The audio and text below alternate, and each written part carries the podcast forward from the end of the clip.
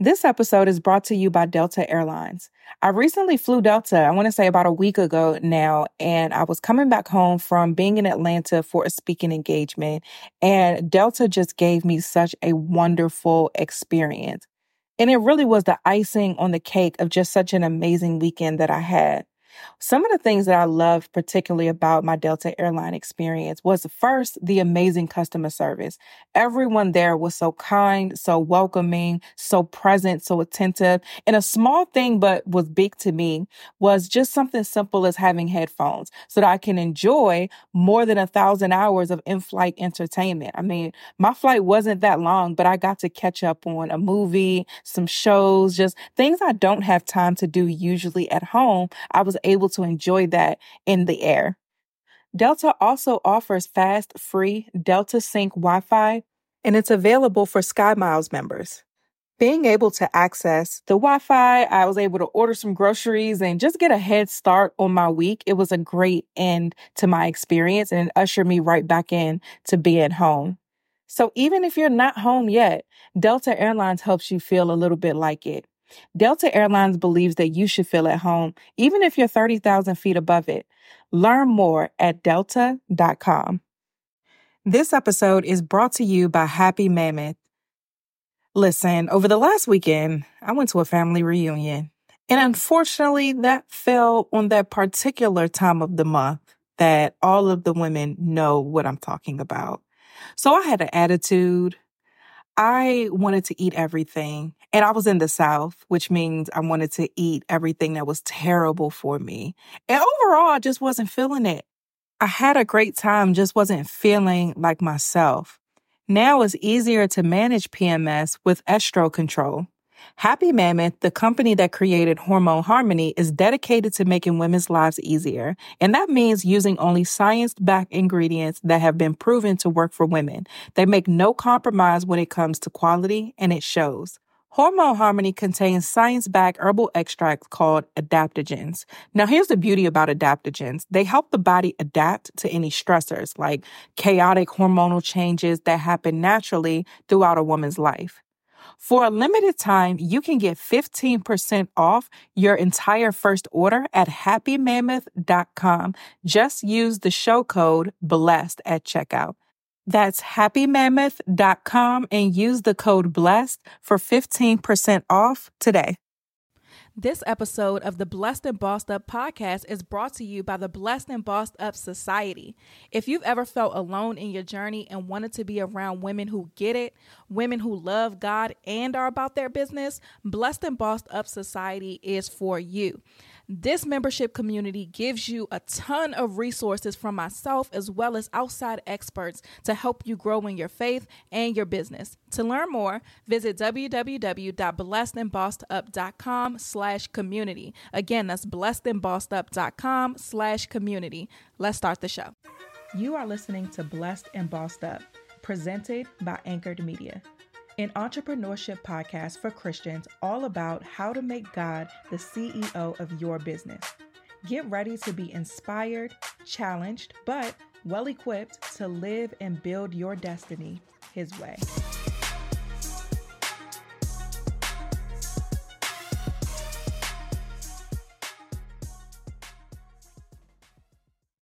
Welcome to another episode of the Blessed and Bossed Up podcast. I am so excited. I know I say this every week, but I'm really, really excited for this episode because I get to talk to my girl, Jessica Williams of Irregular Exposure and the Fashionpreneur Academy. Jessica is like one of the most bossed up people I know. And it's crazy because as successful as she is, she has the work ethic as if she's just starting out and then she also has the humility as if she's just starting out, like always willing to be a student, always willing to pour back into other people. So I just love her just as a person. And then it's an added bonus that she's really about to drop some gems for you guys. So, Jessica, thank you so, so much for being a guest on the show. Thank you for having me. Look, we was just talking, y'all, for like a good couple of minutes. I was like, let me just shut up so we can say all this on the podcast. But Thank you for having me. I, eh, you just have no idea. I'm I'm so proud of you. Like I know you're gassing me right now, but like I am just so proud of you. I'm so proud to have you as a friend. I'm so proud to just have you in my life in regards to my business because I don't think you realize how much you've contributed to my business in in oh. in so many ways. So thank you for having me. Oh, you about to make me shed a thug tear. It's too early Come for on, that. Come on. well, let's just hop right into it. Okay. So let's start from the beginning. I love your story about how you first started irregular exposure in your mom's basement when you were a teenager. You talk about how she bought you your first sewing kit, and that's just pretty much where this huge empire that you're building started at. So take us back to the basement and tell us how this baby boss turned into this powerhouse that you are today. Wow. Okay. So back to the basement. So I got to actually take you back a little bit before the basement. I was headed to high school. No, I was already in high school. I was in the ninth grade. I was 14 years old.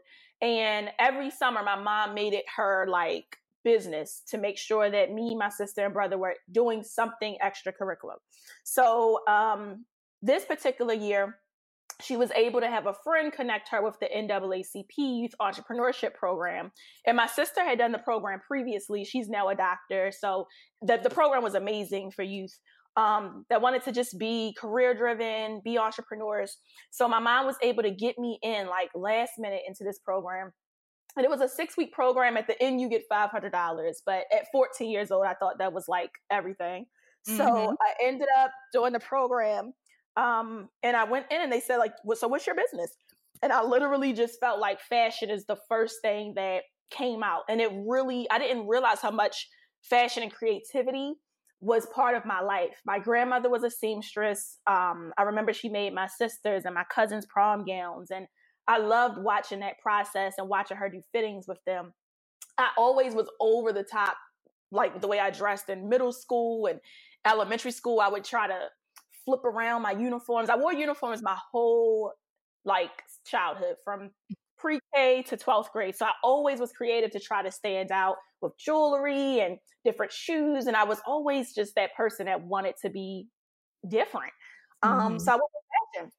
And I started creating things like just like customizing um, jackets and and hoodies. And um, that following year, I went back to school in the 10th grade and I started selling hoodies. Um, and my mom saw like how serious I was taking it. She had to drive me like almost every day to Walmart to go pick up hoodies and paint. Um, and she would take me and she contributed so much. Like just having a parent that contributes so much. And my dad, he did he did the best he could. He was a great dad. He wasn't in the household um, after I was in like middle school, um, but he definitely supported. But my mom, her contributions are like the most invaluable thing to to me. Like every day, she would drive me wherever I needed to go. She put me in sewing classes um, with Jo-Ann's Fabrics. I mean, she literally wow went above and beyond. And um, I remember this was like a good three years, and then it went from hoodies to me. After taking those sewing classes, I was starting to do prom gowns for people. So she was now contributing in that way, driving me to fabric stores. Then I finally got my license at 16 and I could take myself and I would literally just go get fabrics and materials and continue to design for my clientele. And I think my mom just saw the passion. It turned into a, a little, a, like literally a full time job for me um, mm-hmm. while in high school, and my grades were still up. So my mom like saw that this was my gift. And one Christmas, I remember, um, actually on my sweet sixteen, she got me my LLC. And I didn't understand that then. I had no mm-hmm. clue what she was doing. I'm like, wow, like she got me an LLC for my birthday. Like I got papers for my birthday. But mm-hmm. now I look back like, oh my gosh. And I remember that following year for Christmas, um, they like my family blindfolded me and took me in the basement and was like, open your eyes. And I'm like, what could possibly be down here? It was irregular exposure written on the wall. It was a couch for customers. It was literally a store in the basement. And I remember just breaking down like, oh my gosh. So I was literally taking customers, trapping out the basement, Raven, our business coach, was like one of my clients. I had so many clients like just coming into this basement, and it was a good two year run um, before I went off to college while I was using this basement. Even when I came home on weekends from college, that was like my showroom. So that's that's really how it was birthed. Wow, that's awesome. Everybody, what's your mom's name? Trina, she is the MVP. Yes. Shout out to Trina. Everybody needs a Trina in their life. And that's yes. that's so awesome. So how did irregular exposure then get out of the basement?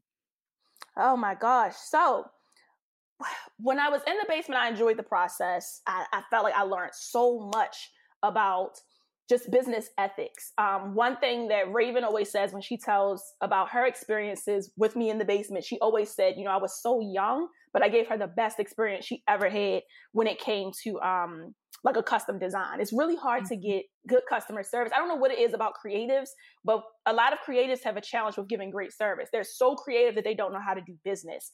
Um, mm-hmm. And I felt like I wanted to do, I wanted to be better at business than anything. Um, I wanted to be better with giving you an experience. And I felt like my sewing skills back then weren't the best. I could put it together, but I was not, you know, Versace. So I, I definitely needed to show you a different experience.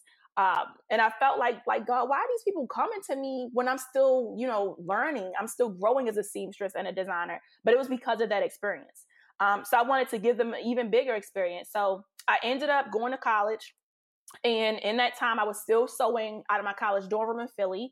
Um, and when I came home, I would sew in my studio down in the basement. Um, but following graduation, I felt like, okay, I got to get a nine to five. I'm not making enough, enough money. Um, so I ended up working in property management and part time as a seamstress. Um, my mom had moved, the house like had got sold, and at this point I was probably like 21, so it was time for me to move out on my own. Um, so I ended up getting an apartment every apartment I ever had was two bedrooms every time because my second room was always that sewing room. I still needed some type of foundation at home because that's how I started. Um, so I literally turned my second bedroom into my sewing room, and I would meet clients at like different offices to pick up custom orders. And then I just got uninspired for a second. I shut down custom ordering um, after my dad had passed, and I know we're gonna talk about that too. But like I had just shut down custom ordering. Um, but I wanted to still offer some type of experience for people and I still wanted to design. I just wanted to make what I wanted. So I ended up mm-hmm. opening an office in downtown Baltimore on like St. Paul Street. Um, it was really low cost. It was like 500 bucks a month. Um, so I decided to just open an office for a six under a six month lease. Um, and I tested the waters. And that's when I decided, like, okay, I definitely want to become a ready to wear designer. I want to design what I want to make. I want to make seasonal collections. I don't want to just I don't want you to bring me a picture of Beyonce and say, turn me into this anymore. That's not what I want to do. Mm-hmm. Um, so I ended up transitioning into custom design. And from there, I realized, okay, this brand is, I don't know if I'm supposed to be in this showroom either. I think that I need to focus on online growth um, before I do anything. So that's what I had did next. I really just focused on growing online, um, growing my presence, growing and connecting with a powerful network and connecting with spiritual women that were all about faith and putting God first in their businesses. And they became my customers naturally. Hmm. Um, mm. And I think that was that was a big shift for me. So I really got out of the basement through just growing up. I was only 16 and 17 while I was sewing at home. And then I had just experienced life. I went to college and then I came home and had to join the workforce. So all those things contributed. So I wasn't necessarily in a happy place when I had to get out the basement. It was more of like, okay, you're not making enough money here. So you got to get a nine to five and put this business part time. Um, and then I realized very early on, like we always say, part time energy equals part time results. And I needed to do something different. Um, but yeah, that's, that's pretty much how I got out of the basement. It was really just going through college and then transitioning into having that office while still working. I had that office part time. So I was still working full time and working part time in my business. And then I decided, okay, I want to go online. So, how did you, in that time period where your nine to five pretty much was the investor into your business so that you can continue to grow, how were you able to kind of manage that nine to five responsibility while still growing this baby that you had? Yeah, so with me, I'm super organized, and I actually have realized I, I, was speaking to God yesterday. I had like the most powerful prayer last night. I just spent like my whole night with God, and I realized He had revealed to me so many things. Like, I am a micromanager, and I can be in control of everything. So mm-hmm. I used to just overdo it. I was overworking myself. Like it wasn't necessarily a balance, it was more like overworking. I sacrificed time with family, who were the people that contributed to me being here. So I would miss out. I remember like recently I missed my um I had a photo shoot. I did a photo shoot and I missed my nephew's birthday party. And that's when I realized like no. Like I got to his party and the kids were leaving. And I said absolutely this is not what we do it for. Um but back then, you know, this is before my nephew was born. Um I really couldn't manage it. So I went to my job and I gave notice to my job that I was leaving. I gave two weeks notice. And my supervisor at the time, I remember her pulling me up like, hey, so you're leaving. You have the opportunity to make $80,000 a year here. I think that's crazy for you to leave to sew dresses. Like literally was saying this to me. Like I make 80, I make 80K here. Like, you know, between you and me, I make 80K. So you need to rethink that and I'm like 22 or something. So I'm like, yeah. oh my God, like, should I be doing this? She makes $80,000. That's so much money. I only make like 30 at this point, maybe less than that. Um, mm-hmm. So I'm like, you know what? Can I renege and, and just give, can I do work here part time? Mm-hmm. And I was contributing so much to their business that they agreed to it.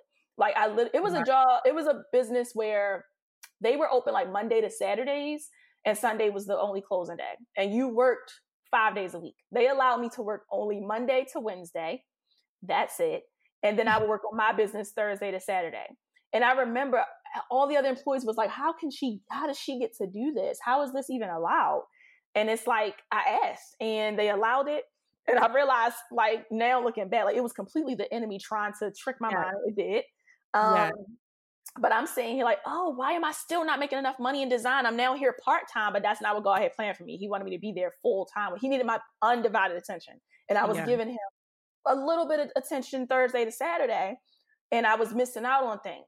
So, um, yeah, I, I felt like I, I it, it wasn't really a balance. I wasn't balancing it. It was more of like, oh, I'll just give a little here, a little there, thinking that this full time business was my investor Mm-hmm. Um, that wasn't the plan, but I, I'm so glad it all happened because like experience is the greatest teacher, you know?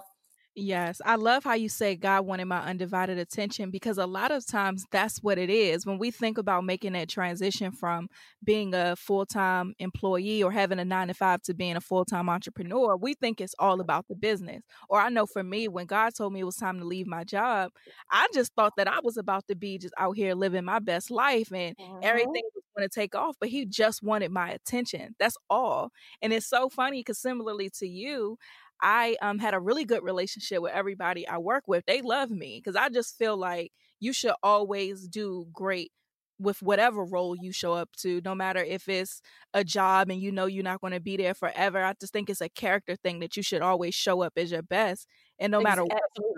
And so they love me there, and the, I remember the um the partner at the firm I worked at, I worked at an accounting firm and I did their marketing.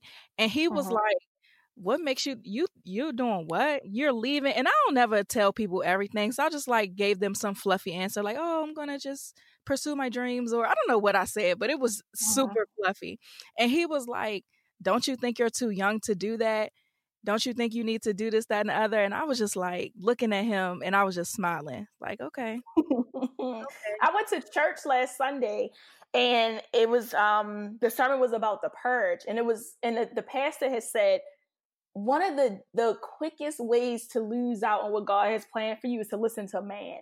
Like if you listen to what people say, oh my gosh, and then that same Sunday, that same day, um, my cousin had a baby shower and I saw my aunt on my dad's side. And I, I have a relationship with them, but it's very minimal. I feel mm-hmm. like we always had challenges. Like my mom's side, like me, my sister and brother are like, we talk all day, every day. We literally do anything for each other. My sister lives in Philly.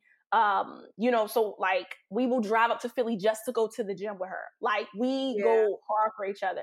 But when it comes to my dad's side, it's always been like a little of a disconnect where we check in probably like a good once every six months to a year. And I've been putting in more work on that as well. Like I went to um, a family reunion that they had in California recently. So I, I, just been trying to do more work, but I feel like we don't really know each other on that level. Mm-hmm. And I mm-hmm. remember telling my aunt while I was at the baby shower on Sunday, like, oh yeah, you know, um, I'm moving to Cali. And I told them this at the reunion. a few months back, and they're like, "Oh, mm-hmm. you're really moving?" I'm like, "Yeah, like I told y'all that." right. So, like, I, I told y'all, and I remember her saying to me, "Like, come here real quick. Are you sure you want to do this?" And the way she said it, and she was like, "You know, well, how's your mom?" And I'm like, "What? What?" Mm. Like, she was so concerned with stuff that, she, like, it was just crazy to see how. If I listened to you, I would literally question what God already told me to do. And I just was looking like there's no way, nothing you're saying matters. Like, and yeah. you don't know. And it's like sometimes family, friends, they, they don't know. I have people all the time. A guy came to my store the other day, like, are you sure? I heard the market out there is is really challenging.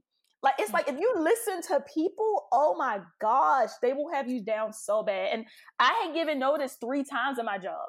And I was pretty mm-hmm. transparent in my job they knew I designed clothing. But that mm-hmm. one time I just told you about was the first time I gave notice. I had given notice a second time. They tricked me with giving me like an extra $10,000. They gave me extra money off my apartment. And then I had to give notice again like 30 days later. I was like, y'all, I'm leaving. Like, it, mm-hmm. it really took me a lot of time. So believe me, I know I understand that wholeheartedly. But did you keep the ten thousand dollars though? oh, you know what? I definitely took the ten. I was like, let me look at this real quick. And you know, with property management, they give you like discounted apartments. So I was living in like a two bedroom for like two hundred dollars a month. Oh I'm oh like, God. yes. So I'm like, is this God or? And I realized it's the enemy tricking me. Like, you really, you, oh, you excited because you getting two hundred dollar rent, but I have something completely different planned for you. You worried about mm-hmm. rent. You worried about saving money when I have an abundance for you. Like I just, I didn't get it. I didn't get it. And then that third time, I was like, you know what? It's it's time.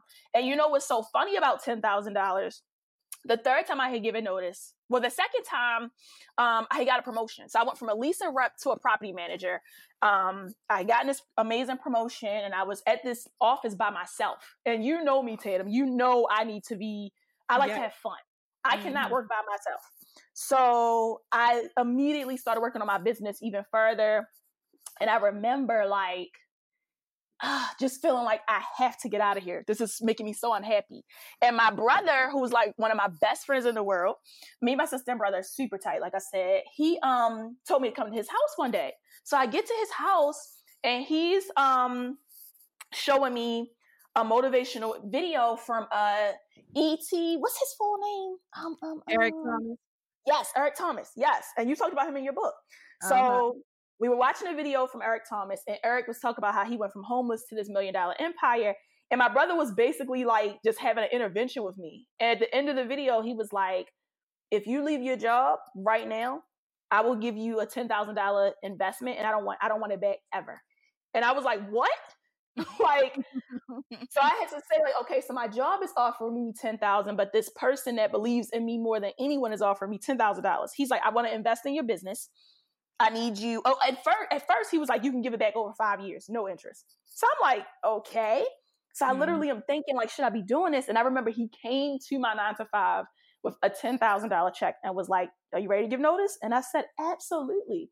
And mm literally, I gave notice. Did my full two weeks. I had full respect for that job. They still love me. And then like I remember the first day being an entrepreneur, I was sitting in my in my room like, what am I supposed to be doing? And I had a business coach. I knew what I should be doing, but mm-hmm. I, it was just so. That first day of you realizing you don't have a job is only is you, bruh. Realizing you don't know nothing. You thought that you had it together. You don't know nothing. Listen, I was sitting in that living room like, should I get dressed? Should I right. dress in pajamas? What time okay. do I eat lunch? right, right. Do should I go to? Do I have a lunch break? Like I'm literally rethinking life.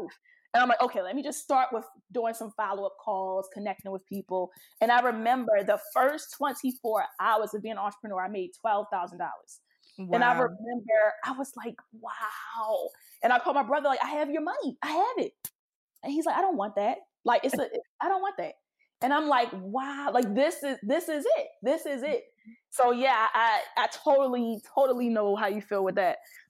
No, it's so good because and it's so this is why it's so important for people to be rooted in having a relationship with God and things like that before well not before but just being rooted in it while you're building a business because uh-huh. then you'll be able to discern when the enemy is trying to throw you off as opposed to trying to make it seem like oh these are my thoughts if that makes sense like i was listening to um, courtney sanders podcast and she was saying how she had been running from what god called her to do for six years and she thought uh-huh. that all of the spiritual warfare that she was go- going through was her but in essence it was spiritual warfare but she just didn't have the language to figure out that's what it was at the time but now uh-huh. looking back she's able to identify it and i think it's so important um and that just goes to why it's so important for us to be rooted in god because when somebody comes to you and be like are you sure then your red flags can go up and be like oh okay get behind me satan because that's exactly what the devil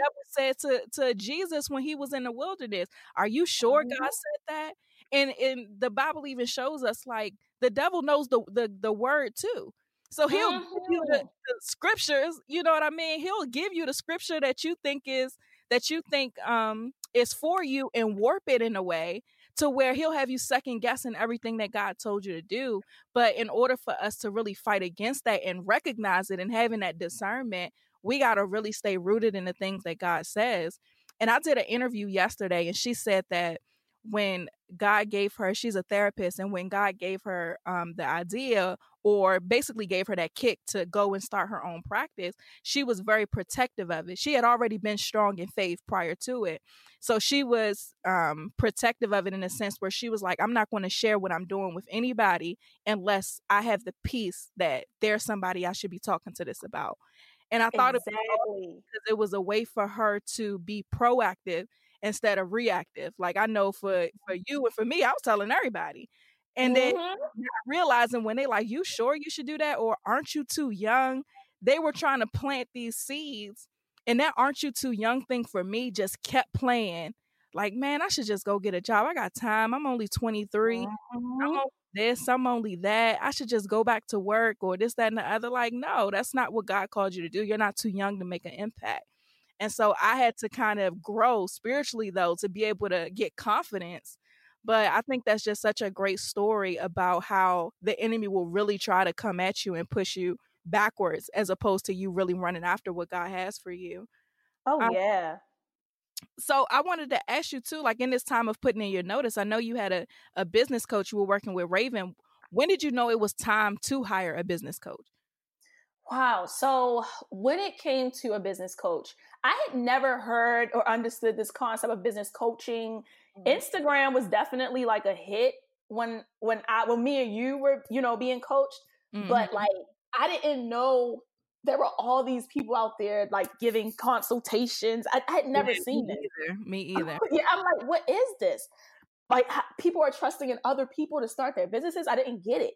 Mm-hmm. And I was in a place where I did not know God. I didn't have a relationship with Him the way I do now. I always knew God. I, I grew up in church, but it was nothing. It is completely different having a relationship with God as a grown woman. Yeah. Compared to, like completely different. So like I'm 24 years old and I remember I was at the job full time still and I'm feeling like okay, I got to do something different. And this is literally they had just made the offer to me to get the promotion to the the position where I was like feeling like I was in solitude in a sense. And I'm like, okay, I'm gonna take the position. You know, so I knew that I was leaving my place of comfort at my job. So at my job, I had, I literally was working with two of my best friends and they became my best friends at work. You know how people say like they got their work husbands and their work yeah. wives? like I met my best friends at work. Like God puts people in your life for a certain season. Uh. My first position at that job, like I said, I was a leasing rep and I wasn't happy with that office. And out of the blue, I got transferred to this other office. And my supervisor, his name is James. He is my very, one of my very best friends, like, gives me the best advice in the world. His children are like my God kids, like, amazing. And I remember one time Taylor, who's our mutual coaching mate and one of my best friends, came in looking for a job. And I'm like, oh, girl, apply. We have mutual friends. So all three of us are working together. So that tells you it was lit. Every day we were having a ball. We used to shut down the model office and go eat pizza. Like we just was living our best lives at this job. It was fun. Like I literally looked forward to work because we had so much fun and supported each other. And also, even throughout this fun, we got our work done. And James would let me off of work to go do fashion shows or to go meet with um, different vendors in New York. If there was a trade show, he would let me off. Like He believed in my business and my vision so much. I remember him telling me so many things. And I told them, like, um, well, I had a dream. I had a dream one day, December 2015. I have a dream that I am at the office with them, but we're at a we're at a different office. We're literally across from the hospital that my dad passed away in. My dad passed away December 2011. Um, out of the blue, he had a heart attack and passed away. Very healthy guy, died. Um, and I was across from there, and we were at work, all three of us. Um, and I remember a family came in looking for an apartment, and I'm touring them throughout the apartment, and I'm telling James, like, James, I gotta go he always used to let me off in real life. So in the dream, I'm telling him, I gotta go. I have to get next door. And I'm looking out the windows and seeing like the entire city of Baltimore celebrities pulling up to next door to this grand opening to a store. And I'm like, oh my God, I gotta go. And James was like, you can't leave today. Like, it's too busy today. You got to stay the whole day. I'm like, oh my gosh. So I remember as soon as I finished this tour, I run next door to my grand opening. It's my grand opening. Everybody's leaving. Like everybody is walking out the wow. grand opening. So I'm like, oh my gosh, like, I'm so sorry, y'all come back in, please. And they're like, no, we gotta go. Like, we gotta go. So my dad was the only person left in there. And it was weird. Like, it was like a, it was like a boutique, but in the back was kind of like a salon. So mm-hmm. I'm sitting in one of the salon chairs looking at myself in the mirror by like by myself. I got on my work clothes. I'm not even in my brand just looking crazy, like, ah, I, I, I, did it again. I, I missed my opportunity. And my father walks up to me, just like his true self, like, I can't believe you. I told you to listen. You missed your mark. You are not being obedient. I need you to do what I told you to do. So I'm like, oh my gosh. And I, I, I have a lot of prophetic dreams about my father. It's kind of weird. I have so many prophetic dreams about him. I remember um, it's usually like once every six months to a year. I mm. remember the day of his funeral, I also had a dream uh, in 2011. Like it was so vivid. So I was used to him coming to me in my dreams. And this one was just as vivid as that dream the day that we went to his funeral. Like I know when he's when God is using him to speak to me. Mm-hmm. And I woke up, I had never, I don't even remember any dream I ever had that well. like other than the dreams when he comes to me. And I remember waking up like, I know what I gotta do that same day, that exact day, I went to work with Taylor and James. I didn't tell anybody about this dream. I kept it to myself. And that's when I got to know God on an even higher level. I felt like God is telling me I had to get to know Him first and put Him first. So I started mm-hmm. praying that day. And I remember um, my friend James came to me all in this one day. He comes to me like, Do you go to church? And I'm like, James, you know, I, I have a hurt, a love hate with church. I, I don't really go to church like that. I believe in God. And he said, You know, you so worried about why your business not growing, you can't even recite to me 10 scriptures. You can't recite to me the Lord's Prayer. Wow. And I was like, you're right. you're right. And he's like, you gotta get rooted. You gotta get rooted. And I'm like, that is a best friend. If you ask me, mm-hmm. that is a best friend. So I'm like, wow, like you're right. And I remember that evening I'm home scrolling on Instagram and I see Raven put up this uh free ebook about like the 10 things you're missing in your business. And I'm like, let me read this. And mind you, at this point, I had put my business on the back burner. I was now full time within my business, well, within the um, nine to five again. Mm. So, like, I'm not even thinking about sewing right now. Like, I'm totally full time property manager, about to make fifty thousand a year. You can't tell me nothing. Mm-hmm. Like, so it, this was a sign need to get back into my business. Like, I had a gift, and I'm like, okay. I'm reading over the ebook, and it literally, I felt like she was speaking directly to me. So I applied immediately for a call with her. And me and Raven already knew of each other. Like we knew of each other right. because, like I said, he was a client of mine. So she's like, I thought you were working full time in your business. Like I always see your stuff online. I'm like, no, I have a full time job. And she's like, girl, let's let you like let's, let's have a, a, planning session. Let's really plan this out. And I trusted Raven because I already knew her. I knew who she was. We had a lot of mutual friends. But I remember the first thing she said was like, you know, pray over it before you make a decision of working with me. And that stuck out. Again, I yeah. felt like God was was using people all in one day. And I'm like, okay. So I, I I remember going back to that nine to five. Me and Taylor were working one day. James was off, and I told her, I said, the opportunity to work with this business coach. It ain't cheap. It ain't cheap. She gave me the rate. I don't know what I'm gonna do. I, I, don't know. And she was like, just pray over it. And she said, just sign the documents, just sign them. I said, no, I can't. It's too expensive. And then James was off this day. He came in just to grab something. And I tell James, I said, you know, I had this opportunity to work with a business coach. And he said, Well, don't do it and, and, be here with me in a year. Just do what you've been doing since it worked so well for you. And I was like, you know what, James? like, oh! So Taylor snatches my phone, signs the documents. It was like a virtual e-signature, signs them. It was like, you in it now. I'm like, oh my gosh. I remember getting all the welcome papers, like, I'm really in, I'm really agreeing to pay this. And it was, oh my gosh, it was the best decision I ever made. When you invest in yourself and when it's an investment that isn't like $200 a mm-hmm. month and 250, you have a different level of sacrifice you make to see this win. And that's why I value people so much that know their worth. Like it make it puts another level of fire under you when you didn't pay two hundred dollars for a program. I'm yeah. sorry, it does. When you when you know you just you could have took out a loan to do this, you you yeah. do a little different. And I remember like I put in work. Like I put in so much work in that program. And like I think people feel like it's so it's so many coaches right now, so oversaturated. You have to make sure people are qualified. Mm-hmm. And Raven was overly qualified. And it wasn't her degrees that impressed me. It was the fact that she was putting God first and teaching her clients to do the same thing. It was mm-hmm. the fact that she was holding me accountable. She had a curriculum. Um, like a lot of these coaches don't even have curriculums. They just say they're going to have a consulting conversation with you. Uh, uh, let's let's do consultant. Let let's do all these different one time Q and A's. Like for me, that doesn't work. I need a curriculum. Like you like you're literally charging people to ask questions and you don't even have you done the research to even give them their most effective answer? Right. Like and I felt like Raven had a full curriculum and it taught me so much. And I remember when I, when we had our first session, she said like, you know, you have to do more than have a, a store. And I said, exactly. I know I need more than just products. And she said, well, why don't you teach people how to do what you do? And I was like, huh? And she was like, yo, you're you're so good at what you do. Like, and I was like, I, I know I'm good. She was like, no, you're like, I don't think you realize my experience with you. I never forget. I still tell people about my experience with you when I came to your basement and you gave me water. You you gave me the most excellent customer service. You followed up. My products were done early in advance. Like my my collection that I asked to have made was done. And I'm like, I mean, I don't know if I could do that. And I'm literally thinking like, no, I'm not supposed to be doing that. And she's like, no, you need to help people. And then, like four months into working with her, I was out of the nine to five. I had never seen less than five figures a month since that day. And I was only 24 years old. Mm-hmm. And I remember her telling me, like, you have to build a curriculum. Like, so I started looking at what I know and I made the Irregular Exposure Fashion Academy. And it was just an extra page on my on my website for my clothing. So I had like a boutique and this one page that says like irregular exposure. Oh, it was called the School of Design, irregular exposure School of Design. And I started teaching people how to design. And I remember I got so many inquiries, and I'm like, y'all really want me to teach y'all how to? It's not that hard to me. But mm-hmm. I realized I, I read this book called Out, Outliers by Malcolm Gladwell, and it talks about being an expert and how it takes 10 years to be an expert. It takes 10,000 hours to be successful, to be an outlier. And I remember Oprah talked about this book, Kevin Hart, and you can master anything if you put in time. Like you can master anything if you put in time.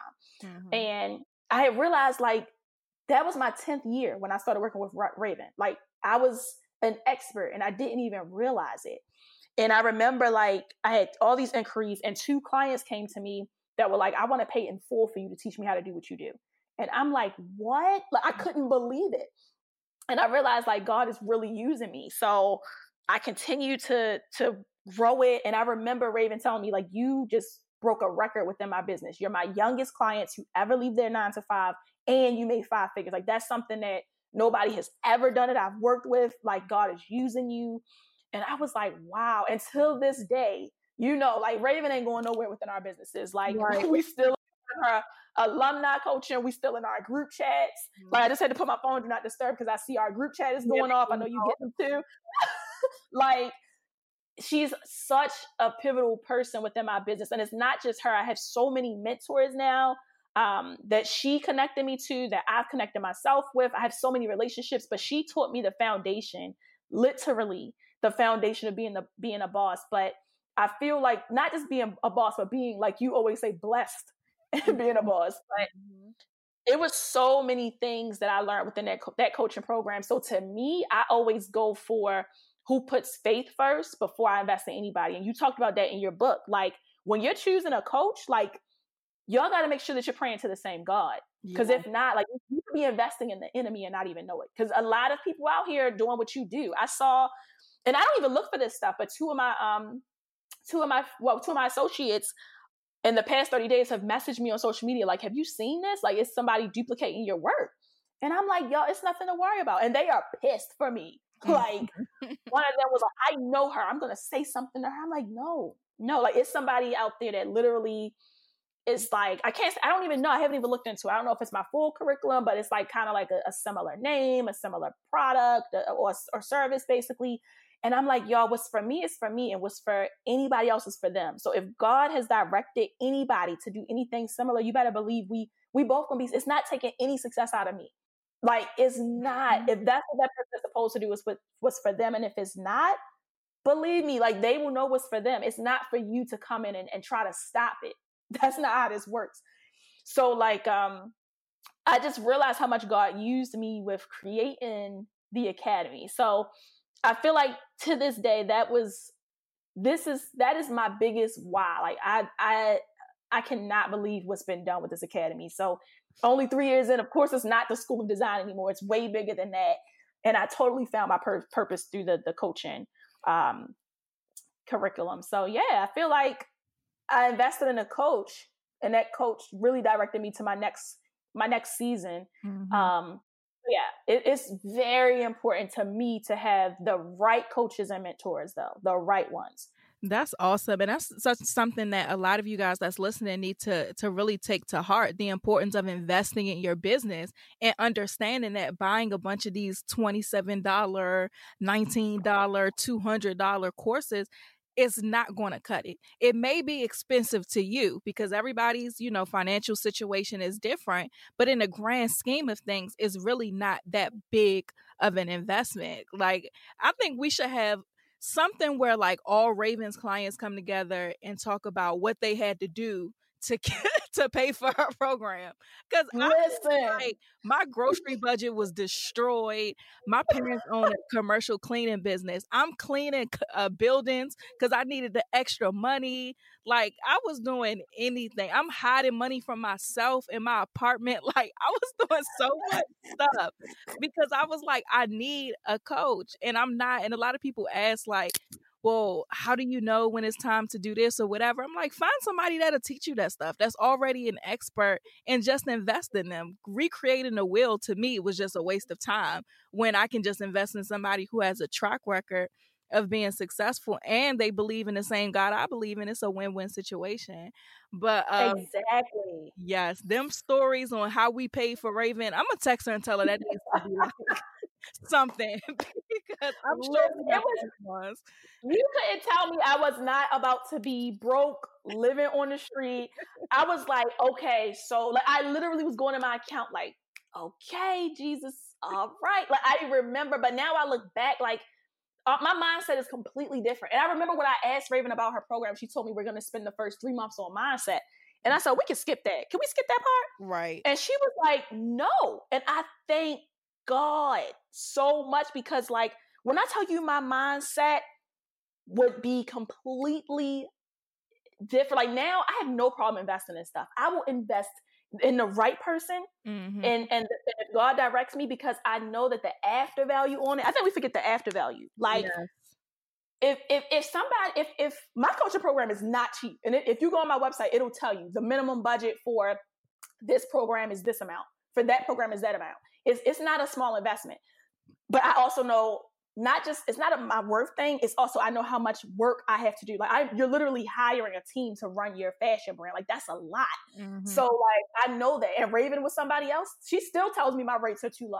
Like she still when I tell y'all Raven want me to charge y'all 50, 50 million dollars, like so she she still tells me like no increase increase and i've started to be obedient and i remember i wrote my curriculum up again the other day and I put a number out there and I prayed over it and I'm like, this is how much God wants me to, you know, charge for this particular service. It's like a really high end service that I didn't, I, I, had the idea before, but it wasn't the time. Mm-hmm. And I felt like, okay, God has given me this time. And again, He's given me this season. I see why now He was moving me across the country. I didn't understand why He wanted me to live in LA, which I know we're going to talk about. Like, I didn't get it. And then, like, I finally got it. Like, this is my rate to do A, B, and C in this new venture in this new arena. And like I'm totally okay with it. But I also know that if somebody invests this amount into me, the after value you have for a lifetime within your business, like the things, the seeds that have been planted in me from coaches and mentors, the after value is so much more than what the coaching program is is asking for as an investment. Like you are mm-hmm. literally planting a seed that's going to give you so like you're going to make that so many times over and over again. Mm-hmm. Absolutely. So like, yeah, I think people forget that part. Like it's a one-time investment for a lifetime of like abundance. If you really are with the right person, yep. if you're with the right person. Yep. No, I completely agree. Wait, are you still there? Yeah. Okay, sorry, I think my mic came out. But um, yeah, okay. so the business is growing. You started the what's now the Fashionpreneur Academy, and then you open up a store. What made you wanted to want to go from the online business to the in person store? Hmm. So, ah, wow, transparency moment right here. So, God definitely directed me to open this store. Definitely. But the way it was directed to me was out of a place of, I could say, unhappiness. I was in a relationship, which you know about, mm-hmm. and the relationship was coming to an end. And it wasn't that anybody was a bad person. It, I could just see that God wanted me to transition. And things were being revealed to me within that relationship where I was like, I kind of got to let go. Great person, great guy, but I kind of, God needs me to be in solitude right now. And literally a month after mentally making that decision, because you know, women do stuff mentally before they move or do anything differently. so mm-hmm. once I mentally came to that, I realized that God was directing me like to have a store. And what happened, again, God speaks to me a lot through dreams. I have a dream that we're in my store. Again, and I already had this dream. Remember, God already told me December 2015, you got a store and it's in Baltimore, but you're missing your moment. So I went back. I had to do a lot of self work, and I'm like, okay, God, you telling me again I got a store? So I remember, and I, I used to move really quick, like up until a few weeks ago. like I was very impatient. Like I mean, I just started like really realizing what God was doing with me on that. But like I remember, like saying, okay, it's my time. Like you know, I, I'm a in the space of mentally being in solitude. I need to I need to continue that. And God wants me to open a store. And I remember looking at a space and I liked the space and I was gonna make it work which I do a lot of. I was talking to Taylor yesterday. I said, I can tell. She said, one of my challenges, and they talked about this in church the other day, is that I fall in love with potential. I always see potential and say, okay, we're going to make that happen. Yeah. Instead of meeting people exactly where they are. I always fall in love with potential. And I mean, like with team members, with employees, I can always see, like, okay, I see what you want to do with yourself, and I see bigger for you. Like, I see more. So I'm going to force you into more instead of meeting you exactly where you are. And I remember like I saw this office space and it was like on the second floor. It wasn't a storefront space. Like you would have a trouble you would have trouble getting in to find me within the storefront. It would be a challenge for parking. But I'm like, oh no, I can make it work. I can make it work. So I literally apply. I don't put down um, oh I put down a security deposit because I got approved. Um and the deposit was like fifteen hundred dollars. So I put this down and God came to me again in a dream. And then he told me like that's not it. And I remember going online one day, and soon as I logged in online, the first thing that popped up was my store. Like I knew it was mine, and it was the exact amount per month that the deposit was I just put down. And I was like, God, you funny, you funny, funny. so I went that day. I called the landlord. He was so sweet, and he was like, "Oh, come down today." And I went, and I knew immediately it was my store. I was like, "This is my store. Like, I'm supposed to be here," but I couldn't move in for like another month. So I remember saying, well, I just got to get my deposit back from this other person. I applied. The process was amazing. And the other person, I knew he was not of God. Like, I remember the stuff he was saying, the questions he was asking. And I remember when he told me I was approved, he said, I, I think I'm going to take a chance on you. Oh, and I'm wow. like, huh? Yeah. Y'all got to listen to how people communicate. Words, it, it matters. Mm-hmm. And when he mm-hmm. says he's going to take a chance on me, and I remember the other landlord who's so amazing, Mr. Chauffeur, love him to this day he told me like he like he all he saw was how amazing I was for the moment I walked in. And I remember it was a rainy day when I went to go see the store.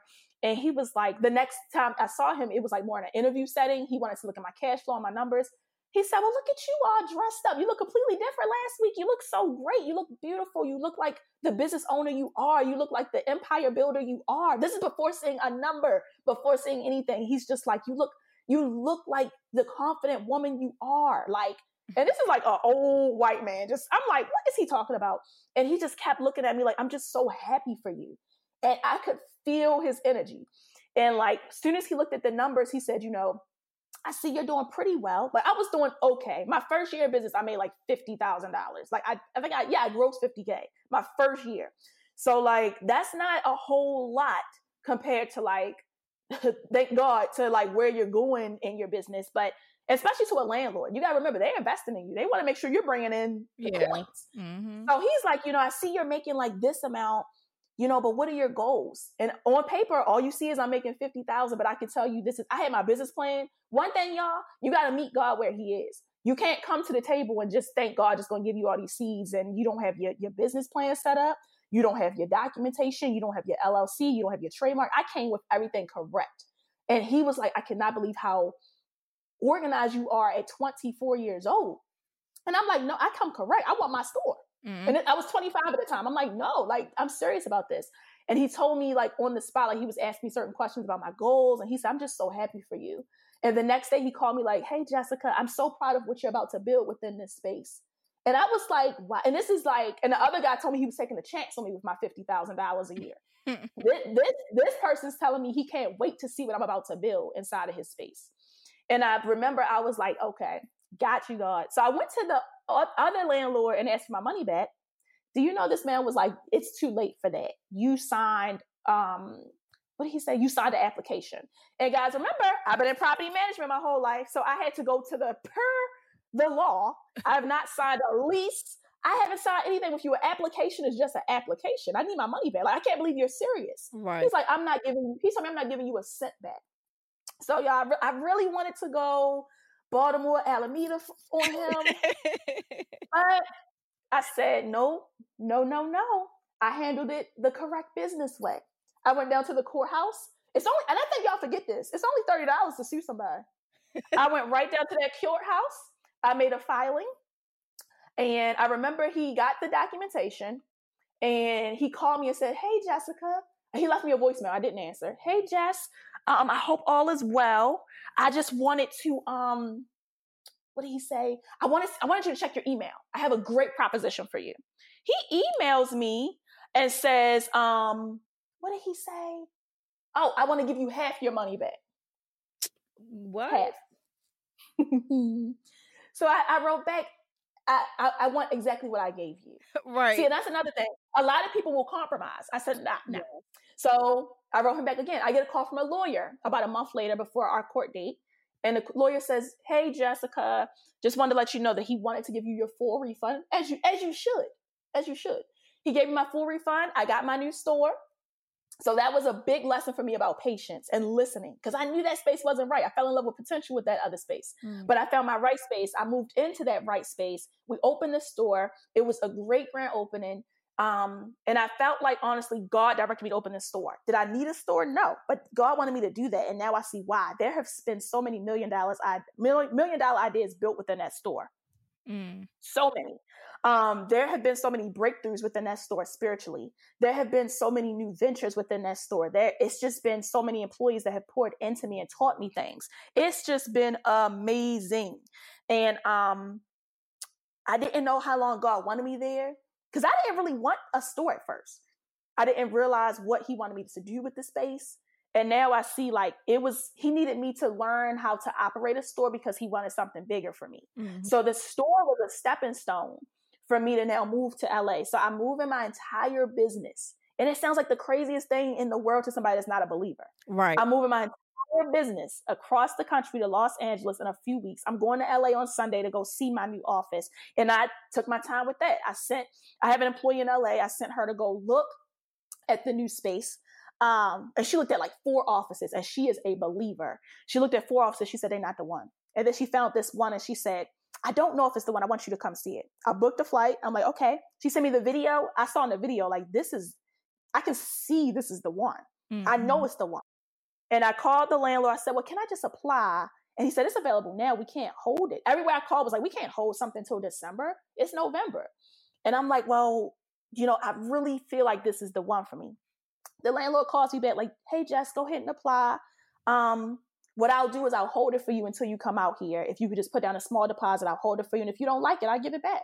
And I'm like, no problem. So I'm going to the space on Monday. It is literally in, I, I don't think I could have got a better location. Like it's in the fashion district. Like I posted a picture like a year ago on my timeline, if you go on my Instagram, and it was a picture of an office space in the fashion district. And it's not cheap to be in the district. So I'm sitting here like, one day it's going to be mine, one day. And like being a fashion business entrepreneur in the fashion district, you can't, it doesn't get no more qualified. Right. And I'm like, how did God give me this space? And the space is literally like $300 less than my store right now. It's affordable. It's in my budget. The lighting, like the, the sunlight comes through. I just know that it's mine. And I can't wait to go in there with my holy oil on Monday. Yeah, okay. and I'm gonna tell the landlord, can you give me a second? And I'm shutting the door and I'm going into war room in that space. Like, I need you to cover this space. I need this Holy Spirit up in this space because, like, you got to make sure it's him talking to you. You yeah. always got to make sure. So, like, before I signed anything, I said, well, let me come see it. I will catch a flight out there to make sure it's the one. But I know it's the one. I know it. And, like, um, I don't know. I just feel like the the store was a stepping stone for this bigger thing that's happening. And I'm not, it's not necessarily a store that's in LA, it's more of a showroom. Mm-hmm. So in the fashion districts, the stores are open from like nine to five. You can buy wholesale. And this year I started a wholesale store. And I felt like I didn't put a, enough time into my wholesale store because the academy runs my life. So I didn't have enough time and enough employees to really put wholesale where I wanted it to be. So we have a wholesale store. I'm now in the district where you can wholesale in person. I'm now having, I have one employee directly for that. So that abundance that God had for me is now within a new department that I already had in place. It just wasn't its season. So now I can focus on that new season. Well, my team member can, because remember, like you just said, get hire an expert. You can't do everything. Mm-hmm. So I have my team member who's going to focus on that now. And I see that the store was a stepping stone. So people are asking me, you're not going to keep a store here? Why are you closing? You can't tell everybody what God is telling you to do. Yes. Like, why I had a girl on my live a couple weeks ago. Is is it is it expansion if you're moving across the country or like that's not expansion. You're closing, like you're relocating. That's not expansion. And I was like, can you mm. get off my live? Wow. Like get off my live. Like, oh my gosh, like it was insane. But when I tell you God directed me a while ago that I was supposed to move here. So um so basically I had an opportunity and I had opportunity to work with a celebrity, a very well known celebrity. And this celebrity in particular, I wasn't sure if I was supposed to work with her. And let me tell y'all something. I don't. Me and Tatum are the same when it comes to people. Yeah. We can sit next to. Now I can't say we can sit next to Beyonce and be calm because it's right. big. I mean, it is big. That's that's it's a little different. Celebrity. and, and in your case, Jay Z, we know you love yeah. Jada Man. If it's Jada Man, I don't, I don't know. But we can sit next to some people and we've been in rooms with people and we hey how you doing like we don't look we breathe the same we take we do the same things mm-hmm. we we like you not no different so i'm it, i'm not impressed by you being who you are and i remember this celebrity wanted to work with me and i i was like okay this is an opportunity of a lifetime i remember i made a proposal for her and um i was like we about to do some work together and this this particular person has a background of like kind of being a little, you know, ratchet, can clash a little bit. Yeah, yes, yes. so I'm like, eh, I retired those ways. I don't know. So every time we were supposed to work together, it was a delay. So I'm like, okay, God, I got you. And God actually used me to help this person. This person's been through a lot this year. So I sent um, her flowers after she had said something go on. And I remember I sent her a prayer, and she was like, Nobody does that for me. So I started praying for her and sending her prayers and sending her prayers. And that's now something that is incorporated. And you can see a shift. You can see a shift. Mm-hmm. It's not always there, but you can see a shift. So, like, I, I saw God didn't want me to work with this person, just not yet. I don't know what's going to happen in the future, but I'm gonna tell you right now, I'm not concerned with it, and I it's, it's not a big care of mine because mm. God has something different for me. So this person asked me the first time we met, "What's your thoughts on moving to Los Angeles?" And I'm like, "Oh, I don't know if I could do that. I don't know." And I'm like, "I would move today if I could, but I don't know." And this is like almost two years ago now. I'm like, "I don't know." Mm. She's like, you know, I, I, would definitely need you. I would need to connect with you. And she started sending me pictures of like her future stores and stuff. And she's like, you know, can you come out here this week, next week? Like it was a requirement. Then I had another opportunity with somebody that I, in, in the basement when I was tr- like really trapping out the basement. There was a boutique. Um, and you guys may be familiar with this boutique, Sonia Bees, amazing boutique, black owned boutique. I love Sonia. And I actually started out with her because when she was in the mud in her business, and she has an empire now, like empire. When she was in the mud, she was living in like Mississippi, I think it was, or she was living somewhere down south. And that's where she's from. And I reached out to her, like, hey, can I design for your boutique? And I was like, you know, we can basically do like a drop ship system where you can show my custom designs, I'll make them and then ship them to your customers. So we had a whole system set up. So she was one of the first people to pour into my business in the basement, trapping. Mm. And I remember she moved to LA, she opened a store and it was in the district. Guess where my office at, y'all? The same building that hers is in right now. I don't know if she's still in that space or if she moved, but it's in that building. And she is a prayer warrior. She's a she's an amazing woman. So like you got to look at those different signs God will do to align you. Mm-hmm. Like, and I remember she reached out to me with the opportunity of a lifetime, like two opportunities. And I'm like, what? And we didn't start working together yet on this new venture. But I'm like, you want me to do that? And what's the first question? When can you get to LA? Mm-hmm. And then I had so many other opportunities where people just kept saying like are you in la can you come to la everything was next level it was a higher level than what i was used to dealing with and i'm like what is god trying to show me and then I went to LA again one time and I felt so at home. Like I had never felt at home so much in another city. Because there was times I was supposed to move all these different cities. I was supposed to live in New York before and I stopped that process. I felt like it wasn't God telling me to move there. He wanted me to wait. And then I kept thinking, is LA too far? Now I'm so fearless on the process. Like I know that that's where I'm supposed to be. I know that that's what I'm supposed to be doing. I have the staff already. I have everything's already set up so I felt like really long story short, that the store in Baltimore was a stepping stone for my bigger departments that are opening up within my business. I'm not here just to only sell clothes through a boutique or I'm not here to only design collections seasonally. I'm here to do that for other people's businesses. And um, so I'm, I'm dealing with, um, I have a new program for like high level clientele that are like the celebrity people and just people that don't have time to invest and need somebody to manage. So this showroom is now more of a brand management platform that I'm going to be um, basically housing people's brands in to now get them into publications and things like that. And I always, I always had a passion for like branding and PR. And I didn't think that was something, I never believed in public relations people. I always had the worst luck with PR. Mm-hmm. And I'm like, I do not believe in paying people to, for their relationships. But God is doing something a little different with me. And it's not necessarily PR, but He wants me to basically do the work for some clients. So I have this new CEO branding experience that's going to be opening up when I get to LA. And it's basically me taking your fashion brand and literally running it, my team, managing it, um, so yeah, I realized that's what he wanted me to do. So yeah, the store was simply a stepping stone for my next level, and I had to learn those things before I could now offer those services to those clients. Mm-hmm. I had to experience it before I could offer it. So it was more of an experience and a, and a stepping stone. Before we continue on with this amazing interview, this episode is brought to you by the Blessed and Bossed Up Society, the first ever online community that provides you with the tools and the resources you need to grow your faith and your business. If you've ever felt alone in your journey and wanted to be around women who get it, women who love God and are about their business, then Blessed and Bossed Up Society is for you. Each month, we have a different series topic consisting of two live sessions one about faith, one about business. We have weekly prayer calls, devotionals, quarterly challenges, corporate fasts, and my favorite, accountability to getting everything done. Each month, we will have an expert guest conduct our business masterclass, and Jessica is one of our expert guests.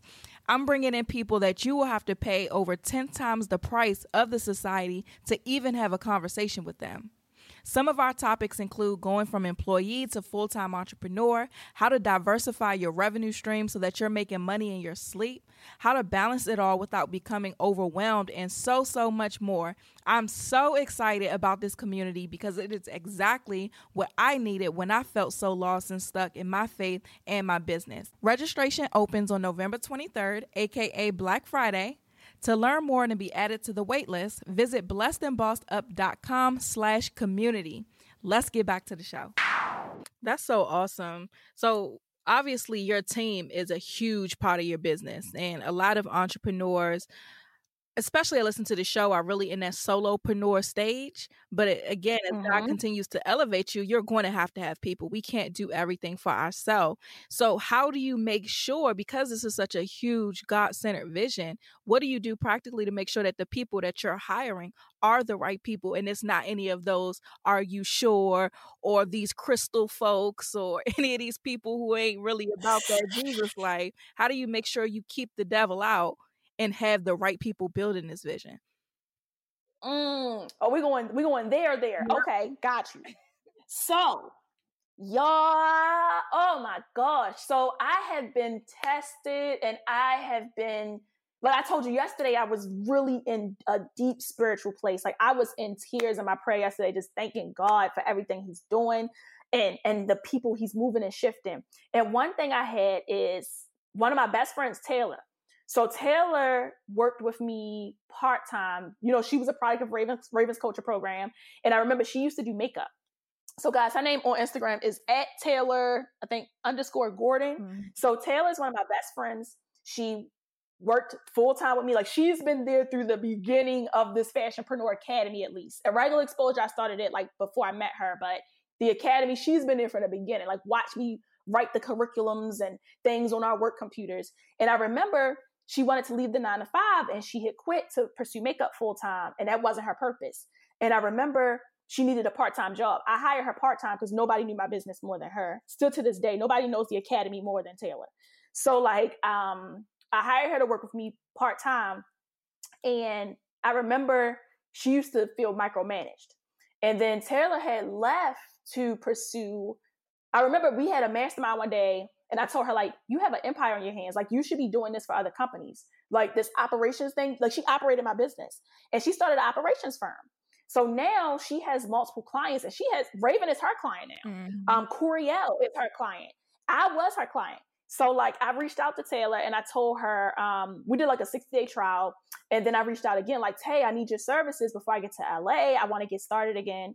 And she called me yesterday and I just knew she was about to be like, all right, well, we about to get started again, blah, blah, blah. And she said, you know, I really want to pray over this because you micromanage me. Like we had a transparent conversation. And she was like, you do it with all your employees. And I think that's why they feel like they might feel challenged a little bit. Like my employees love me, but I realized like she was like, you gotta let go, like you gotta surrender. And I was like, God using you right now because I had to surrender. So I had challenges with, with my turnover. I had like five employees in the past two years, and I felt like I had challenges um, because of me being a micromanager, wanting to do have control and not delegating. So I would I would delegate, but I would jump in and start trying to help.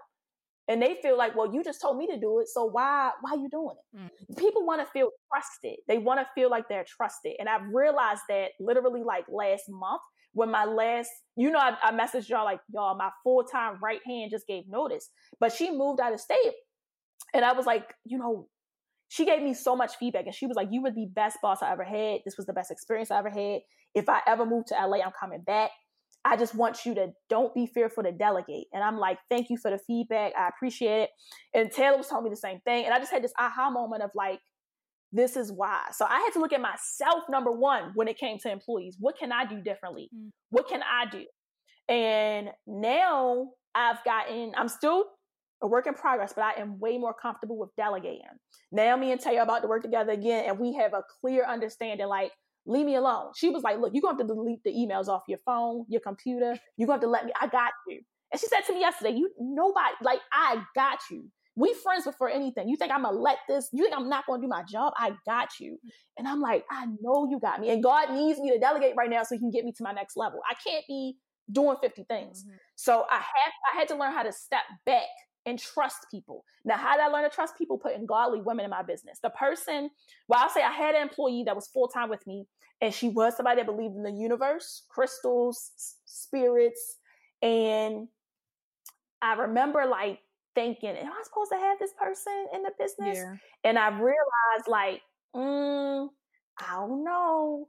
And then she had given me notice, and I was like, all right, cool. Like, I got you, God. So I, I was in a place where I basically cleaned house. And now every person in my business is prayerful And honestly, I used to be fearful to hire friends. Like I was scared to work with Taylor, who's one of my best friends. I have another best friend named Brittany. She has her own business part time, but she's always worked full time. And, and she's moving with me to LA. Like that's my roommate when we first get there. And this is my ride or die best friend from high school. Like she listens to me vent. She she tells me all the time about myself. She's like my therapist. And both of them are working with me. And that was new for me. I'm always like, don't hire your friends. But my friends are godly. We have the the life application Bible you made me get, Tatum, because your book told me. Yes. We we do study, we do Bible study together. So it's bigger than when you're hiring people, you better make sure that God is the center of it. So we have Bible study together. We have war room prayers together. All three of us went into war room recently together in tears, praying for each other's businesses, each other's seeds for our business that they're contributing to. Because I look at it as our business. Y'all are all CEOs in your own right. So like I've learned to hire managers and let them delegate.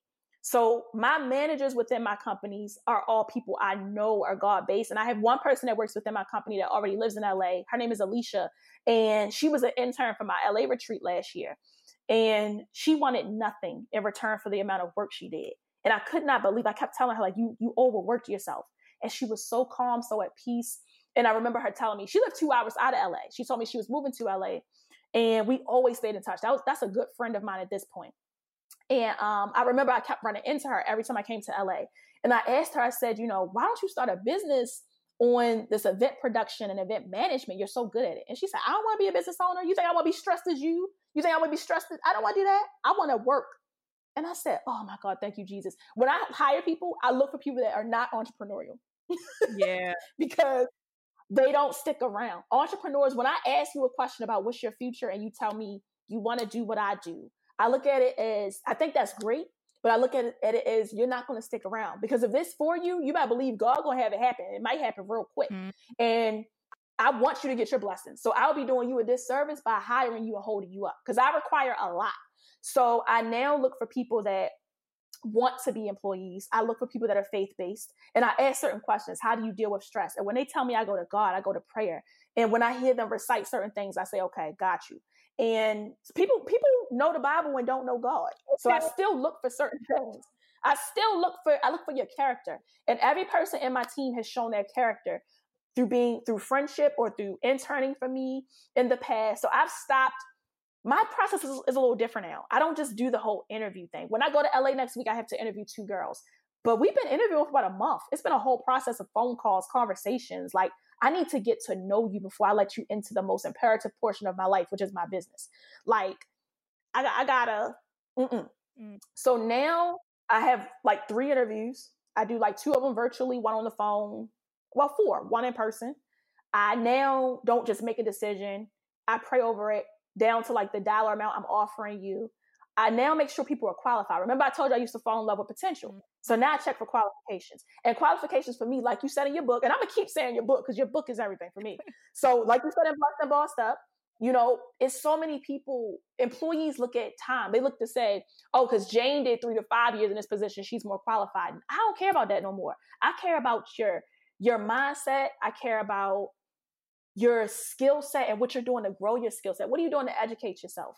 And if God is part of that education, then we good to go. So like Taylor, I was one, I was her first client in a sense. You know, she doesn't have 10 years background, but she's so good at what she does. Like she's needed within my business. Like I literally prayed yesterday when she told me, like, you micromanage me. I had to pray that she don't not want to work with me. Cause I'm like, Lord, please let her know. Like, I'm willing to, I'm willing to sac- surrender this business to her right now because I need her. There's nobody I trust more. And me and my best friend prayed. This is my first time working with her full time. She's gonna be my like manager for my academy. She's overqualified for the position. She's been able to put her brand into retailers. She's been able to connect. And she's not an Instagram girl. She don't do none of this stuff. Like she is so good at what she does silently. And I'm like, everything you're doing within your business, I need you to do it within mine. Like, and we prayed together because we could be spending a lot of time together. So I now not look at credentials. I look at I look at your gifts, I look at your future goals, I look at, of course, I look at your skill set, but I don't look at how long you've done something. Now, I do get people that aren't qualified that apply for stuff all the time, like all the time. I have people that apply for every opening, but the first thing I do is look at your LinkedIn. And when I have a conversation with you and you, I can feel the energy is right. I go off of that. I believe that anybody, like God qualifies people. So you never know, even though the documentation says they did four years at this job, when they get, you have no idea what they can do within your business. So I now work off of like character more than anything. And then I look at what I can, what I can give to them. Um, when I'm hiring. And I, I stay away from any enemies. And if you attempt to be an enemy, and I've had enemies within my business, I've had sales associates that stole time from me and would like leave for two hours and come back to the store. I've had people that were great within my business, but they weren't of God. And I noticed that they weren't happy in certain places within the, the requirements of the position. So like I just had to now learn like nobody can come into this business without being of God. And I take my time. I don't think I'm gonna be without because it's me longer to fill this position. Um, yeah, I just make sure that they're godly driven, their faith, their faith is number one for them, and that they're i'm just I'm, that my business is a priority for them. It's not just a job. I do not hire people that are looking for jobs ever. One of the things I love most about you, and everybody who's listened to this interview thus far can hear it, is that you keep your head down into your business, like into what God wants you to do, into what you need to do, and don't really spend too much time looking up and looking to the side to see what everybody else is doing. And that's so amazing that you do that. And it's something that a lot of people don't do because I don't know, it might be because of insecurities or whatever, but so many people get caught up in like this comparison thing. And I honestly think it's when you mm-hmm. are solid in your relationship with God, you really can be unbothered about most things.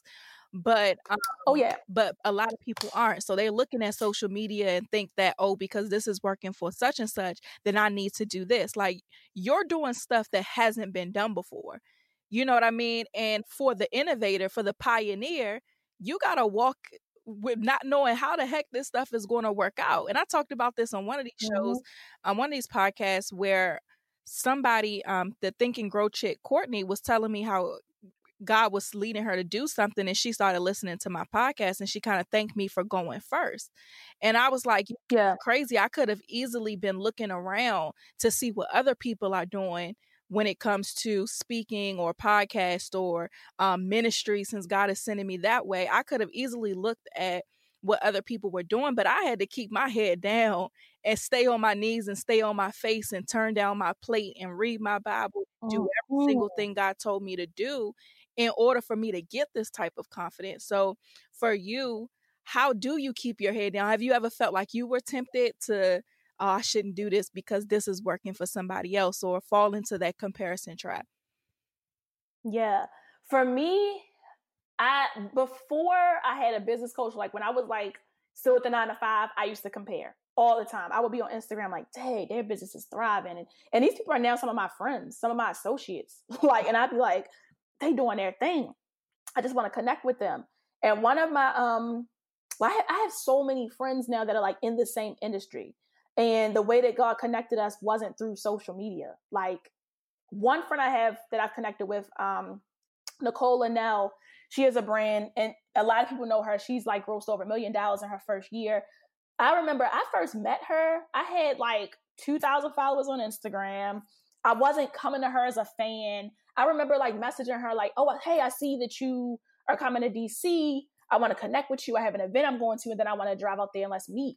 And she was so like, yes, let's do it. Like it wasn't like, well, this is my fee. You know what I'm saying? Yeah. It was just like, let's do it. I love what you're about to do. I love what you're building to do. So she was one of like my first speakers when I was just starting my uh retreats and like was charging me like $50, $100. Like we got it out the mud together when it came to like the speaking and, and panels and we learned so much together. And then like I look at that in people, and I, I, I never compared myself. I never, you, I always felt like she was amazing at what she did, and I wanted to learn how she was so good, but never to be her. I always had my own vision, right. you know, and, and we always connected with each other. And she tells you to this day, like when we are together, when we're doing panels together, she's like, come on, Jess, pray over us. I know you about to pray over us. Like, yes, let's do it. you know and i remember like she had reached a, a, a, point in her business where she just needed prayer she just needed a friend to pray and i was that for her so you never know what people need don't look at these people as as as competitors, you can look up to these people, but sometimes people just need you for different reasons. We barely talk about business now. It's usually about things that are happening that we need to pray over. I have another friend named um, Shay. She has an amazing boutique in Philly that does crazy well. And like me and her pray all day together. We we send audios. Like it's deeper than business. And and we're going to LA together next week to buy wholesale. You know, so I feel like I don't have competitors. I, I just have like friends that are in the same industries. And I never looked at these businesses as like competition. I always looked at them as like, how can we continue to grow together? And if we can't, it's a lot of businesses that don't want nothing to do with all of us. And that's fine. Like, I just look at the ones that we can help each other. And we help each other. We help each other. We we we send in group chats. This would look great in your store. I found this new vendor. Look at this. Look at this manufacturer I got for you. Like we help each other. Like we still are getting it. You know, so I feel like I just don't pay attention to what anybody's doing from a standpoint of why is it working for them.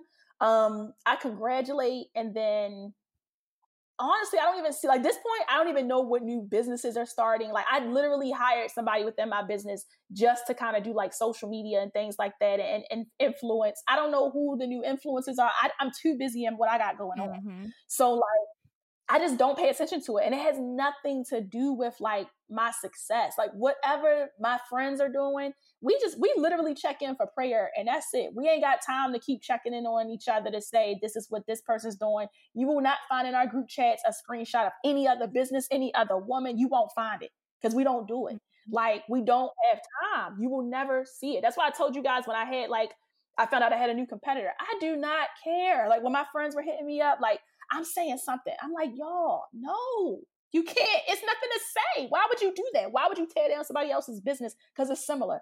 It's Walmart and Target, and most WalMarts are across the street from Target. Like, you gonna go to which one you want to go to? Who cares? Like, I I never know. I never know when somebody's copying me or doing something similar. I never know. I never pay any mind. I did have one time in particular. I had somebody come into my business that act like they wanted to have a discovery call with us and wanted to join the program. And my entire curriculum, when we were doing follow up calls, my full time employee, I never see it. I, I, it's never me that sees it, but my full time employee comes to me like, Jess, our entire syllabus is on this person's website. I think they're doing coaching now. And she came to us saying she needed help with the boutique. And I'm like, huh?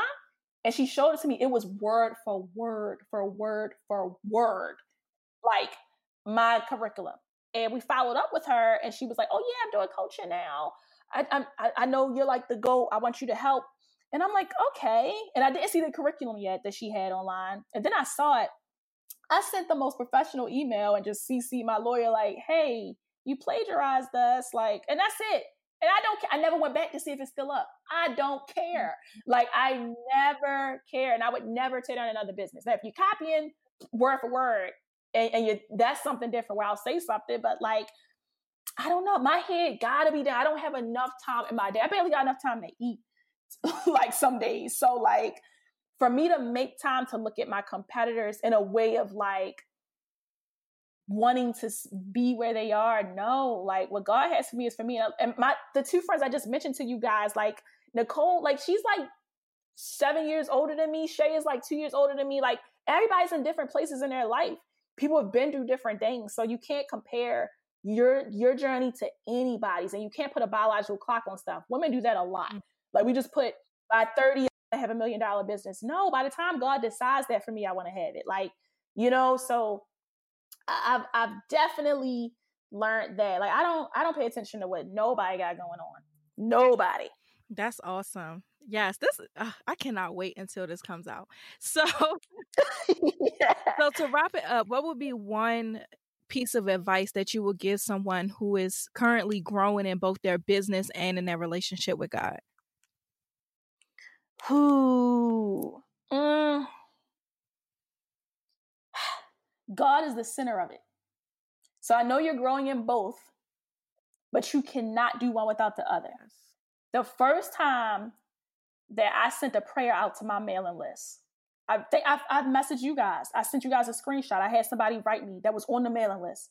God and business don't coincide. This was disrespectful for you to send. Thanks, take me off this list. I don't even know who you are. I don't even know you. I was like, honey, you put yourself on this list. I don't add people to my list, number one.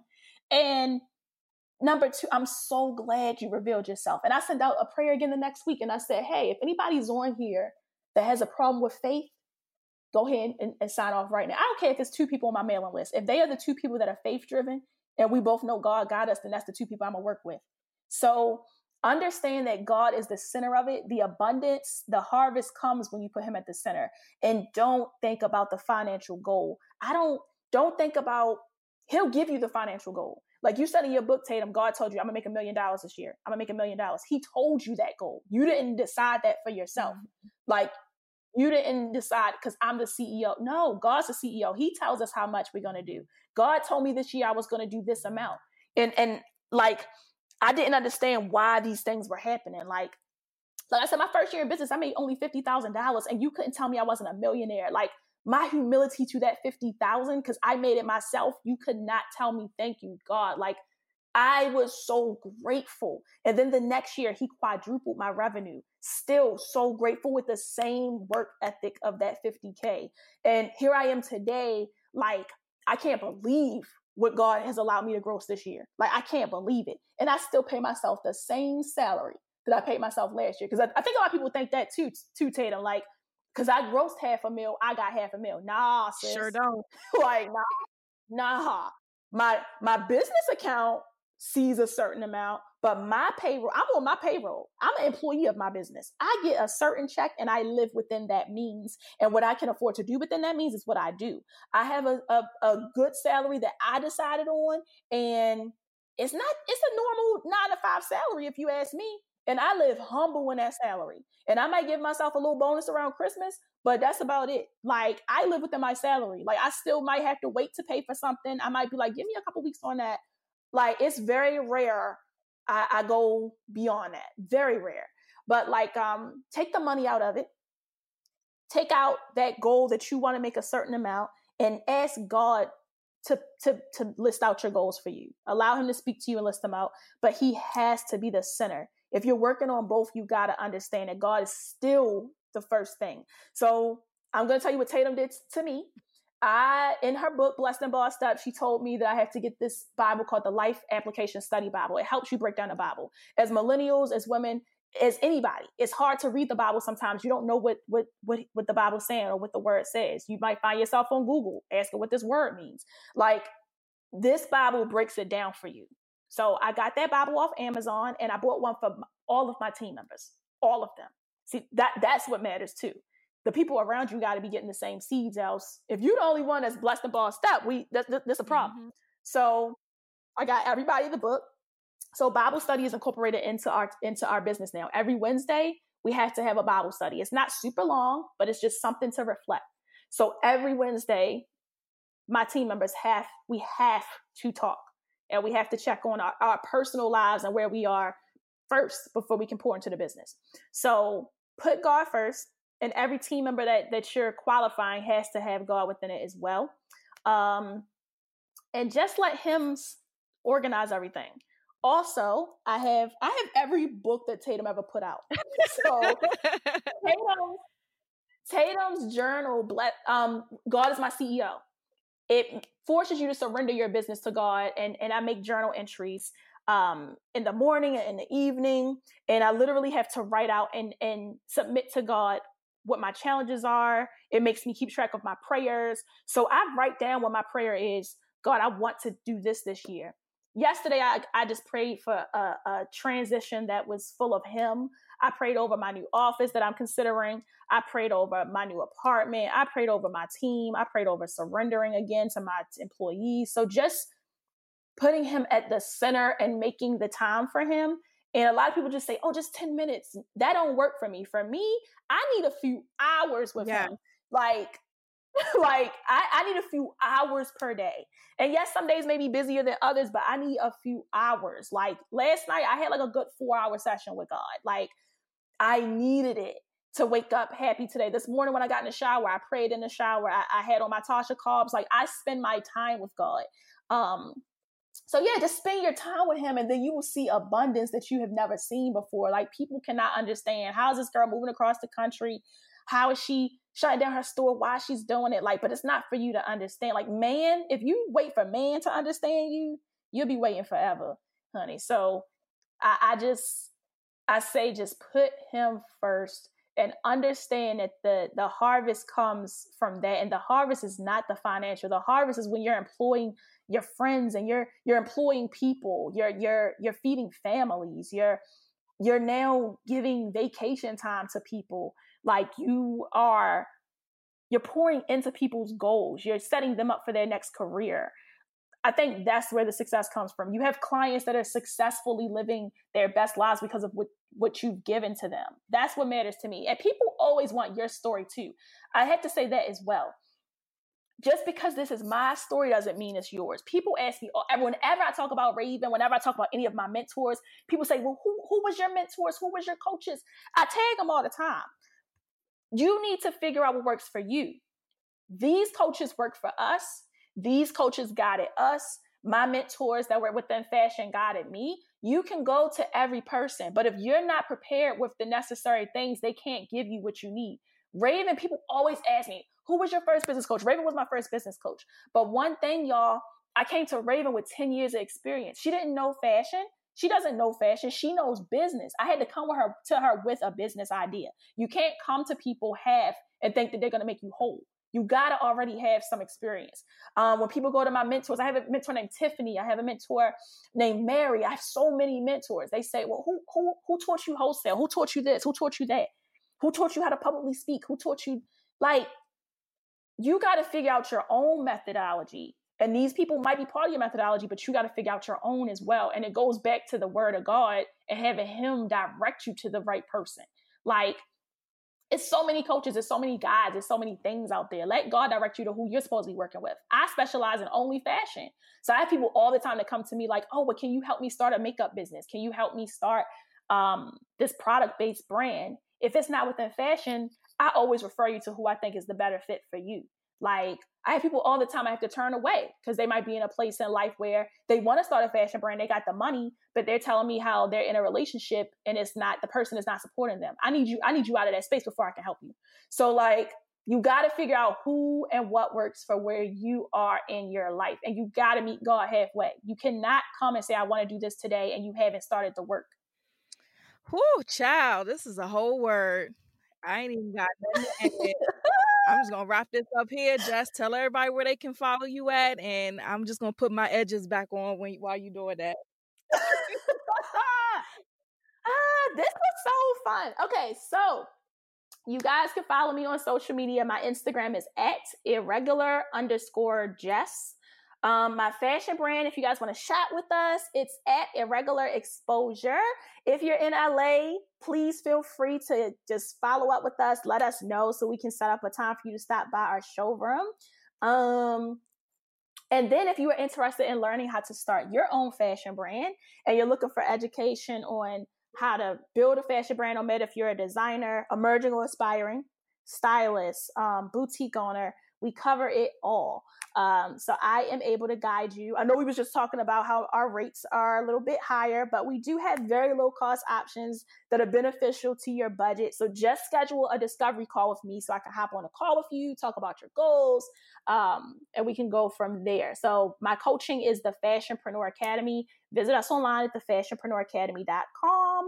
And I'm excited to meet you. But Tatum, thank you so much for having me. Yes. Like this was amazing. And I'm so proud of you. Yo, we were supposed to do this like two times before. I don't even know why do we why did we play ourselves and say we was gonna do this when we was in Mexico? So y'all, we went to Mexico and we talking about, oh, we gonna do it in Mexico. Child, the way that water and, and the waves was set up, it wasn't happening. Um, yeah. So I'm so glad it happened at this time because when I think about it, I wasn't in the place in June where this transparency would have occurred. Like this wasn't the plan. So I'm so glad that it happened now because mm-hmm. this is not where I was at in June at all. Like at all. And I was in a great place in June, but I wasn't here. Yeah. So like, yeah, yeah. So I I'm just so glad that you you always just listen to God's timing. And I always do what you say because I already know God told you. So soon as you say we gotta do this now, I'm like, cool. So I'm just so proud of you. And I have to say, I know I'm saying all these things that I do, but you guys really, if you want to have God in your life, have a Tatum in your life. So Don't go now. Don't go DM and Tatum and talking about can we be friends? I ain't say do that now. She don't look. She don't go no. She don't go to no event. She don't do none of that. But what you need to do, what you need to do, is get the God is my CEO journal. That journal is probably the most powerful portion of my day and you need to get the blessed and bossed up book. It teaches you. I was talking to tatum earlier like you literally are teaching me a new way of fasting. So i'm going to be fasting one day a week now versus trying to do these 21 day fasts because the way that my, my love for food and stuff is set up i think god's still working on me there. So the book has taught me so many different things um, and given me a lot of homework. So you need to check that out and lastly, Tatum tells you in the book to get the Life Application Study Bible. I got that and it has definitely changed some things already. And I haven't gotten too far in it, but I've, I've made time to make sure that I get all the way through it. So yes. Yes, thank you. And then we're opening up the Blessed and Bossed Up Society soon. So that'll be the space where and I'm so glad I would have never did this on my own. That's why it's so awesome to let God tell you what to do, especially some like somebody like me that is introverted and I am very skeptical of people. Like my discernment has been a gift that I've had my whole life. And so it's a blessing and a curse because I be knowing no, this is not I'm not going. But um but yeah, I'm so glad you let me create that space because now I can really pour into the people. People do ask me a lot like, "Can I be your mentor? Can I take you out?" No, because I'm not taking I'm only doing what God tells me to do, and I'm only one person. I got to set up, you know, the boundaries in my life. And so I'm so excited about this community because this is where we'll really be able to see change happen. And Jess is going to be doing a master class. We ain't only going to be getting our faith right, but we're going to be getting the businesses right together. So I'm excited to have you again in teacher mode, um, pouring into the yes. Group. I'm hype. I'm hype. I cannot wait. I can't wait for the master class. So I'm going to be talking about why having one stream is just not enough. So I have a lot of different streams within fashion and business overall. And I'm excited to pour into you guys because like so many people ask me like, well, Jess, how do we start a boutique? Not one of my clients only has one stream of revenue. Not one of them just have a boutique that you guys see online. Not one of them. And even my friends that I help, like I told you guys about Nicole Linnell. She came to one of my classes like a year ago that I had on just like sketching. And now she's a designer. That's another stream on top of being a boutique owner, right? And I helped her with sketching. She's helped me with things. Like it's just imperative you have other streams beyond that one product. And I want to help you understand why that's so important, not just from a fashion standpoint, period. Like, and I think people forget how many different streams is under that one umbrella in anything you do. If you do real estate, you got seven different streams within just being a real estate mm-hmm. investor. Mm-hmm. Like it's so many things you could be doing. So I'm excited to talk about that in the master class. And I'm just I'm just so proud of everything you're doing. Like it's it's just gonna be awesome, man. Yes, yes. Okay, you guys. So that wraps up another episode of the Blessed and Bossed Up podcast. I will be back next week.